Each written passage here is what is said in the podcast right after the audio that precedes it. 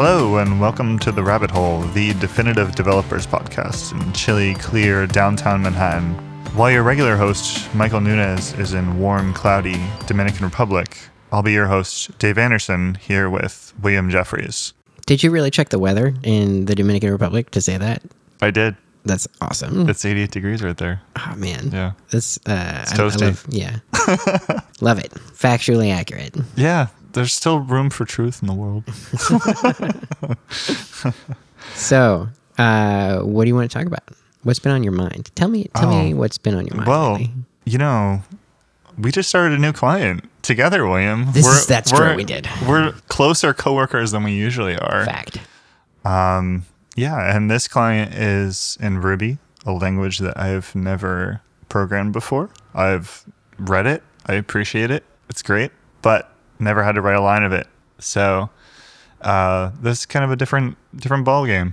Yeah, yeah, I, I can definitely sympathize. The um, experience of learning another language is always fun, um, but when you are doing it for a client, it's a little bit higher pressure. Like, yeah, a little bit. And it, it was interesting too, because like, you know, this is not my first second language that I'm learning. This is kind of like my second or third that I've really dove into in a deep way. And I feel like I have an understanding of all the tools I need. And so the first step of knowing what kind of questions to ask that you don't necessarily have when you're learning your first language, I feel like that's a little more under my belt now. So I have been very expedient with Googling, and I, I know exactly what questions I, I want to ask and uh, how I want to get the information back. Yeah, you know all the things you don't know. Exactly, yeah, which is great. I really like that. Like, I love like the more you know, the more you know that you don't know. And, and like you, you're aware of what it is, but you know, it's still there. Um, there's still the unknown unknowns, but shrinking day by day. So what was your Ruby experience diving in? Because you did a bunch of prep work before you even started on the client, right? I mean, I saw you, you borrowed the Eloquent Ruby book at oh, yeah. you know, the last um, company meeting. Yeah, that was pretty great, actually. Um, so I guess like just to get started, I went to this great site called Learn X and Y Minutes. And they have a page for pretty much any language that you'd want to learn. And can you pick all... the Y variable as well? Like I want to learn one no, minute for everything. There's no promises on the Y variable. it's it's it's that's an open the, equation. Yeah, that's the dependent variable. Right. But it, it is really good at getting you a very quick and dirty introduction into like the control structures, the operators, like how you write a class. But then, you know, it leaves a lot of other things open. So, you know, that's that's kind of where I wanted that Eloquent Ruby book to fill in, because I wanted to know like what the idiomatic Ruby looks like, or even what the word is to call idiomatic Ruby, because Ruby-esque. It's Ruby-esque? It's Ruby-esque. Okay. Because like that seems, I hear people say Ruby-ish and I'm like, ew, gross. Yeah, Ruby-ish doesn't work for me. Pythonic like is is just like definitive. Yeah, Pythonic. Uh, but yeah. I I actually like So one of the common like Google things that I would do is recently I've been like really deep into Python. So I'll be like, okay, I really love this thing in Python. So like, what's Ruby? Like, how do I pop a key off of a dictionary or a hash in Ruby? And so I'll just search for that. And then, okay, well, it's delete. Okay, great. Easy. So I actually like searched for what is the Ruby version of Pythonic, and there there was like some disagreement on uh, on Stack Overflow. I feel like you should yeah. get on that answer and like correct them about See, what yeah. it is. I mean, this is this gets at one of the core differences between Python and Ruby is that in Python there is philosophically one right way to do a thing, and in Ruby there's not. So in Ruby, of course, there's going to be more than one way to refer to code as Ruby-esque, but. Right. Yeah. And and that's another thing. Like in Python, P E P eight is literally baked into the language. It is an enhancement proposal on the language itself. It's there in the public record. Whereas with Ruby, there's the Ruby style guide, which is really great and publicly available, but it's not immediately like adjacent to, you know, the main documentation for the language. So, you know, finding that style guide, finding the idiomatic Ruby book, Eloquent Ruby, and finding that style guide and using RuboCop and really kind of beating myself up with that, mm-hmm. like was pretty nice. Because it, like, there's there's a lot of interesting things like in Ruby where you have unless, which is, that's a totally Ruby thing. Like, you're oh, just yeah. saving yourself one character. Actually, type. Not even really, though, because well, you, could, sa- you could use a bang to negate, and right. there would be way fewer characters. Well, yeah, well, you're saving yourself the one character for the bang to negate by typing five characters. It's purely for readability. It's just people think, some people think it looks nicer. I actually don't. I think most people do, and I've sort of acquiesced. Yeah, I mean, I think that it makes the logic may be a little bit easier if you don't need to flip everything in your brain all the time. It just kind of makes it more mentally accessible. This is what everybody says to me. And every time I'm like, but no, though, it doesn't. I would rather that it just say not. Like, to me, unless is a harder idea than if. I just want to stick with if. But yeah. I must, yeah, I mean, I'm definitely in the minority there. Yeah. So, I mean, besides like those basic structures, like idiomatic structures and ways to talk about things, like there's a basic tool belt that you need to find when you're learning a new language. So, like, um, you need a package manager. In Python, you have pip for everything. Ruby, the obvious answer is gem. For like managing your workspace in Python, you have virtual environments. In Ruby, you have bundler. So, you know, kind of like realizing that I need something for this. Where is it? Like, there's a hole in my life. I need to fill it. And then, you know, doing the appropriate Googling. Yeah. I think uh, it's also, it's easier translating Ruby to Python because they're very similar languages. That's true, yeah. And so, you know, you're pretty much guaranteed that if you Google, how do you do, like, insert Python thing in Ruby, you're going to get back a Stack Overflow post that has a comparable thing. Like, pyenv is going to be rbenv or R V M. Right. There's a lot of, like, porting of X into Y, like from Ruby to Python or back. Actually, mostly from Ruby to Python, I think. Yeah. It, yeah, it was interesting seeing, you know, what did actually get pulled from Ruby to Python. Like, obviously, Rails is something that was really game-changing when it came out. And, you know, people in the Python community, we need this. Uh, so they made Django, but obviously, like, in a more explicit Python way, but there were certain things that just didn't make the transition over. And I feel like testing frameworks is something that's a lot stronger in Ruby than in Python. Like, for example, like for feature testing, you have Capybara, which wraps around Selenium, but in Python, there's really not any good wrapper for it. You just kind of have to grab onto it and use it yourself with a regular WebKit driver. It's, it's not too friendly. But like everyone, it's funny, like reading people's comments on it, they're like, this is fine. Like, why would you need anything more? They're just, they're happy with it because it's explicit and right. It's fine. It's Python. Yeah.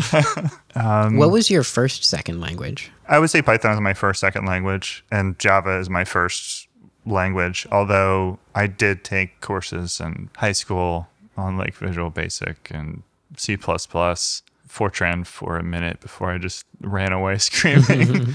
Yeah, like those were just kind of like rote academic things. And so Java was the first one that I used in production. And so had to deal with the realities of like beyond just having fun and writing code. So would you say that Java is still your mother tongue? I feel like I've gotten more used to Python, honestly, although I've spent a lot less time with Python. I just kind of really fell in love with the ease that you can get things done and like the syntax, like how it's very clean. I remember seeing like a comparison between how you implement something in Java versus implementing it in JavaScript versus in Python or Ruby. As soon as I saw that, I was like, I really don't want to work on Java projects anymore. I need to get myself on a Python project because like, you know, just having something as simple as a hash or a dictionary as first class citizen in the language, like not being relegated to the library, being able to build it from scratch, like right there with the uh, native operators is really powerful. It kind of like reduces the need for a lot of things that you do in Java, like a lot of the boilerplate, like having structures that you're passing around, like value objects. You just don't need it because you can build anything you want from lists and dictionaries or hashes and arrays, whatever you want to call them. Like having those on hand is pretty awesome. How was it different going from Java to Python and going from Python to Ruby? Going from Java to Python was kind of a bigger leap because going from a statically typed language to a dynamically typed language, I was just appalled by everything I saw in Python. At the same time that I really liked it, I was like, how do you know what's going on? This is chaos. How can you like have anything functioning in production and understand what's going on. But then, you know, you kind of understand a little bit better about like what it means to write good code and just having good method names and really logical layouts of the program. Where in Java, that kind of falls to the wayside because your I D E just does a lot of the work for you. Yeah, yeah. I think a big part of it for me is testing. If I didn't have tests, then I would understand why you, you would really need static types because, I mean, you need some kind of safety. You need mm-hmm. some sort of guard there to protect you.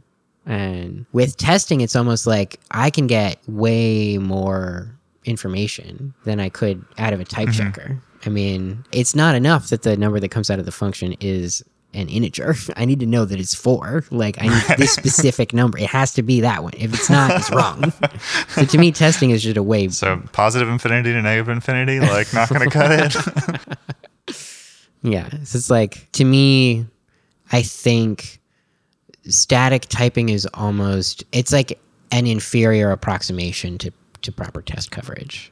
Yeah, I, I've seen that analogy where like it's like static typing is your first test case. It's like a test case for free, like making sure that the inputs and outputs are all checking out. And, you know, if you write test cases in a dynamic language, then it's an extra work to do that for yourself. But then you have extra assurances, like you were saying. Um, you don't need to t- you don't need to check the type if you're checking the actual output. Yeah, exactly. So I have never done serious testing in a statically typed language. So maybe the static typing actually adds a lot.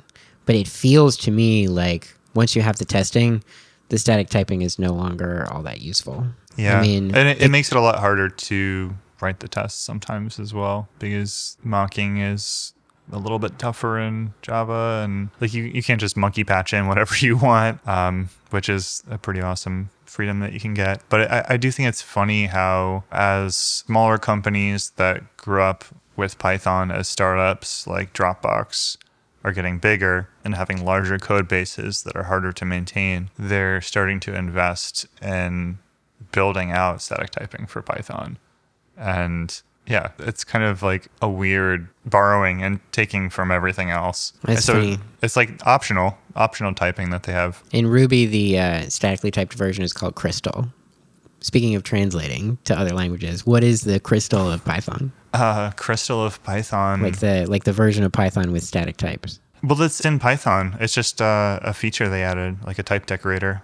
Oh, okay. Yeah. So it's in the, the language. And you can use it for whatever you want, but there's just a program that uses it as type checking. Like you can, I don't know what you'd use it for. I'm not feeling like kind of, uh, I can't think of anything right now. But um, yeah, there there are other things you can use it for as well to help your I D E or or whatever. Yeah, uh, that was an interesting thing too with Ruby. It seems like there's a lot more support for alternative runtimes than there is in Python. Like Python has alternative runtimes, but they, I guess because you had the Python two point three schism, um, a lot of those runtimes kind of have fallen less in repair. Like they're not as well maintained. Whereas like with Ruby, it seems like if you want to run Rails on JRuby, you can do it. Like it supports the latest versions, and well, not maybe not the latest version of Ruby, but like you can get get pretty far up there. Yeah, I mean, I think there are still some weird bugs. Like uh, I worked on a production JRuby app,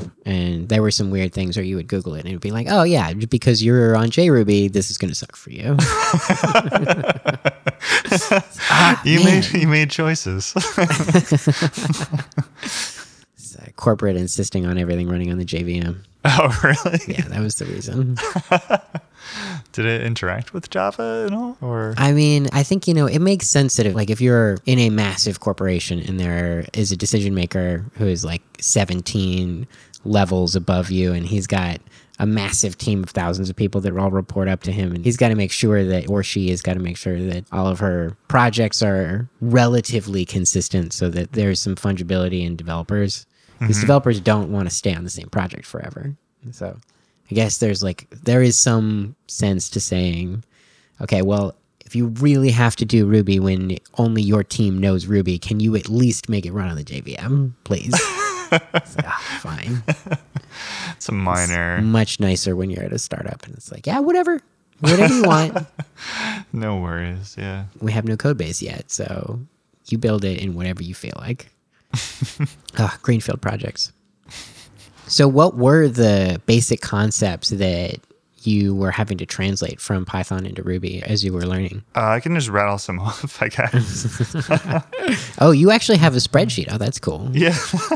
um, yeah, I'm sure I'm sure we all have a spreadsheet somewhere. So what's, what's that first one there? Yeah, so um, one thing is just kind of knowing what kind of community is out there, what kind of libraries are already developed, because I think that's something that we all as developers can relate to. We all want to be as lazy as possible and write as little code. Yeah, it's one um, of the three virtues of programmers. Yeah, so you you, you get as little done, uh, or as much done, sorry, you get as much done uh, with as little effort as possible. So there's this movement of awesome languages where there are GitHub repos where people just have this markdown list of all of these great libraries Uh, that you can refer to. There's one for Ruby called Awesome Ruby, and there's one for Python called Awesome Python. And they kind of go through lists of categories of different things, like this is your task queue, this is your uh, libraries for dealing with audio files, these are your web frameworks, these are your cryptography frameworks, and, and just kind of breaking down like what's out there, what do people kind of agree is worth your time to to look into. Uh, so that that's kind of nice to like have that narrowed down a little bit. So that helps with like picking out a lot of the other things as well. I wonder how they reach consensus on like which of the web frameworks are awesome enough to make the Awesome Ruby web framework section. You know, I that would be an interesting adventure to dive into the P Rs and the different discussions that happen in there. I'm oh, sure yeah. It gets pretty gnarly. Oh yeah, very flamey. Although maybe it's like at Stride here, like maybe they have dissenting opinions. Like, oh yes, I see where you're coming from. Oh, you like that other editor? That's fine. I, I agree with you. Uh, Good day God, to you, sir. It's so hard to have an argument with people. It's inspiring, right? So the next thing was um, version management, Ruby environment, R B M versus uh, PyEnv. Ooh, like did that. it list? It didn't list R V M as an option. Well, un, under uh, did R B N V win? Under awesome, awesome list. Yeah. Um, I think they're both on there. Okay. Yeah, I think they're both pretty awesome. They are both pretty awesome. People do have strong opinions about that, but it would be hard, I think, to include R B N without including R V M. Yeah. Because uh, R V M, I mean, I mean, personally, I think philosophically R B N is the way to go, but mm-hmm. R V M is more popular. I, I would be very surprised if Ruby tool, Toolbox doesn't show R B N V is like significantly behind. Oh, well, I guess that's that's the one thing that they don't do. They don't like sort them by popularity or yeah. like upvotes or anything. It's just an alphabetic list of things in this. So you, you don't have. It's like, okay, well, which one goes first? Uh, I guess it's. Yeah, R B M. Yeah. R B M wins because it's alphabetically first. That's why I like Ruby Toolbox, is because it shows you the popularity, and so it just makes it really easy to be a lemming. Oh. Just follow the crowd. Okay. Yeah, I didn't come across that one, so yeah, I'm going I'm to put that in my resource. Back pocket. Yeah, check it out. I'm going to Google that, like, what's the Python version of Ruby Toolbox? Um, yeah, so, I mean, knowing where your documentation is, the forms of documentation that people are doing, like how they write documentation inside the code, like if you're doing auto-generated docs, oh, those yeah. are all like important like questions. So that came up. Unit testing and feature testing, you know, things like RSpec and PyTest, Capybara, like we mentioned before, and nothing for Python, really. Well, there are some things, but I think they're not as good, maybe. Debugging is really important, too. The Pybug or PyDB or all those fun things. Just being able to get out of a bind where, like, you don't understand exactly what's happening in the code. Just so much so much better to, like, use a fully featured debugger and step through it than throw in a bunch of console logs or what have you. Is there more than one debugger, popular debugger in Python? Um, or is, it, is there consensus? I've, I've used PyDB mainly. That's included in the standard library. So like, okay. like that's a good way to like be dominant, is be in the standard library. Yeah. That's something that happens a lot with Python. Like they do roll a lot of third-party libraries into the standard library, and they kind of become the You the know, Pythonic definitive way. Option. Yeah, the Pythonic way. Exactly. Yeah. The one and true way. Unit test got rolled into Python like a long time ago. And then Nose was a test runner that made it a lot easier to run your tests. And that got rolled in eventually as well, like more recently. And yeah, it just keeps on building up. Yeah, we talked a little bit about style, like style and linters, also pretty important members of the the awesome list, I guess, as well. But when you don't have to worry about like how your style is, and you can just have confidence that you can run a linter and it'll guide you towards the Ruby-ish way. Ruby-esque. Oh, God, Ruby-ish, it burns. I should be more tolerant. If yeah. you want to say Ruby-ish, that's fine. uh That was the closest we had to a flamethrower, flame war yet. Yeah, that's pretty much it. I mean, I guess like benchmarking tools and, you know, all kinds of fun stuff. Ooh, what did like, you come across for benchmarking tools? For benchmarking, I came across Benchmark for Ruby. I think it's included in the standard library. All right. Well, there we go.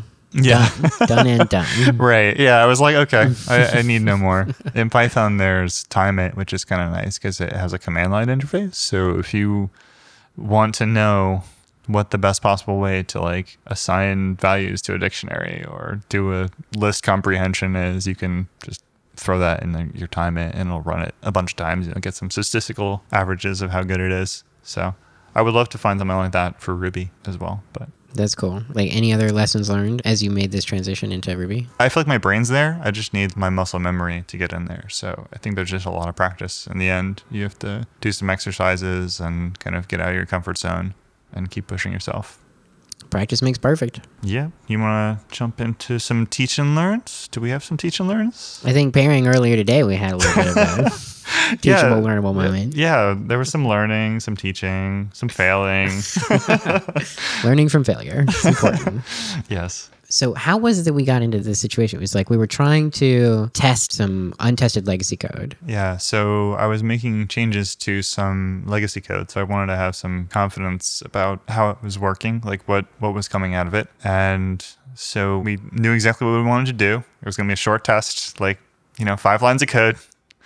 Really easy. Um, so we got everything set up, and then we kind of hit some walls with some uh, some dependencies. Uh, yeah, I think it was um, a social media library that we didn't have imported in our test file, and uh, then we yeah. like banged our head against trying to get it imported for a while, and then eventually we're like, wait a minute. Let's just mock this. This is not relevant to the test at all.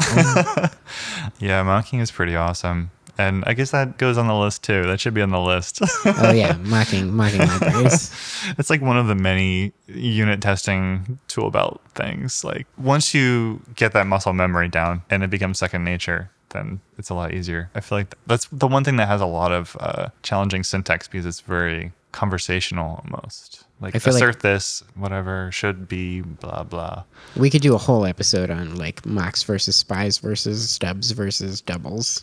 Stay tuned. I'm going to have to do some research before that episode. All right. Well, it was great talking with you. And thank you guys for listening. I hope you found something helpful for learning your next language, be it your first second language or your second or third second language. Thanks for listening. We'll see you next time.